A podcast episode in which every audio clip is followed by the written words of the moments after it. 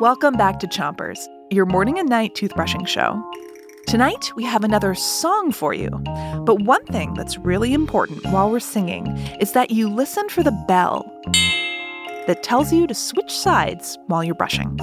So let's start the brushing on one side on the top of your mouth and make circles with your brush. Ready to get started? Three, two, one, brush.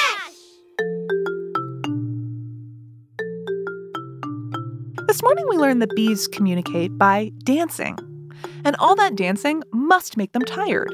But have you ever seen a bee sleeping? Do bees even sleep? We are going to find out if bees sleep right after you switch sides. Here's that bell. Remember to listen for it for the rest of Chompers. And make sure you're brushing the front, back, and chewing side of each tooth. What's the deal with bees? What's the story with them? Are the bees just like us? Do they sleep? Do bees jump into bed with all their bee toys and bee blankets? Do they snuggle up at bee bedtime or do they stay up late?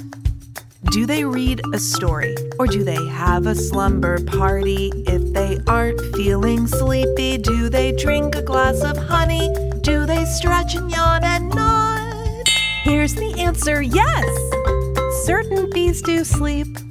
At night they lay their heads down, falling over tired, just like us. Snuggled in the hive, antennas still and drooping, the bees put down their heads and go to sleep.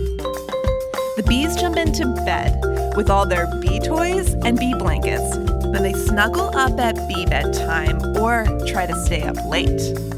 The bees get read a story and they have a slumber party. Then they pull up all the covers and they think about their day. Then they stretch and then they yawn. Off to sleep they go.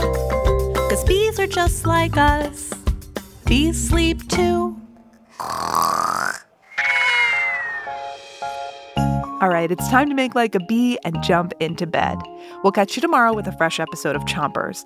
So sweet dreams, and of course, three, two, one, spit.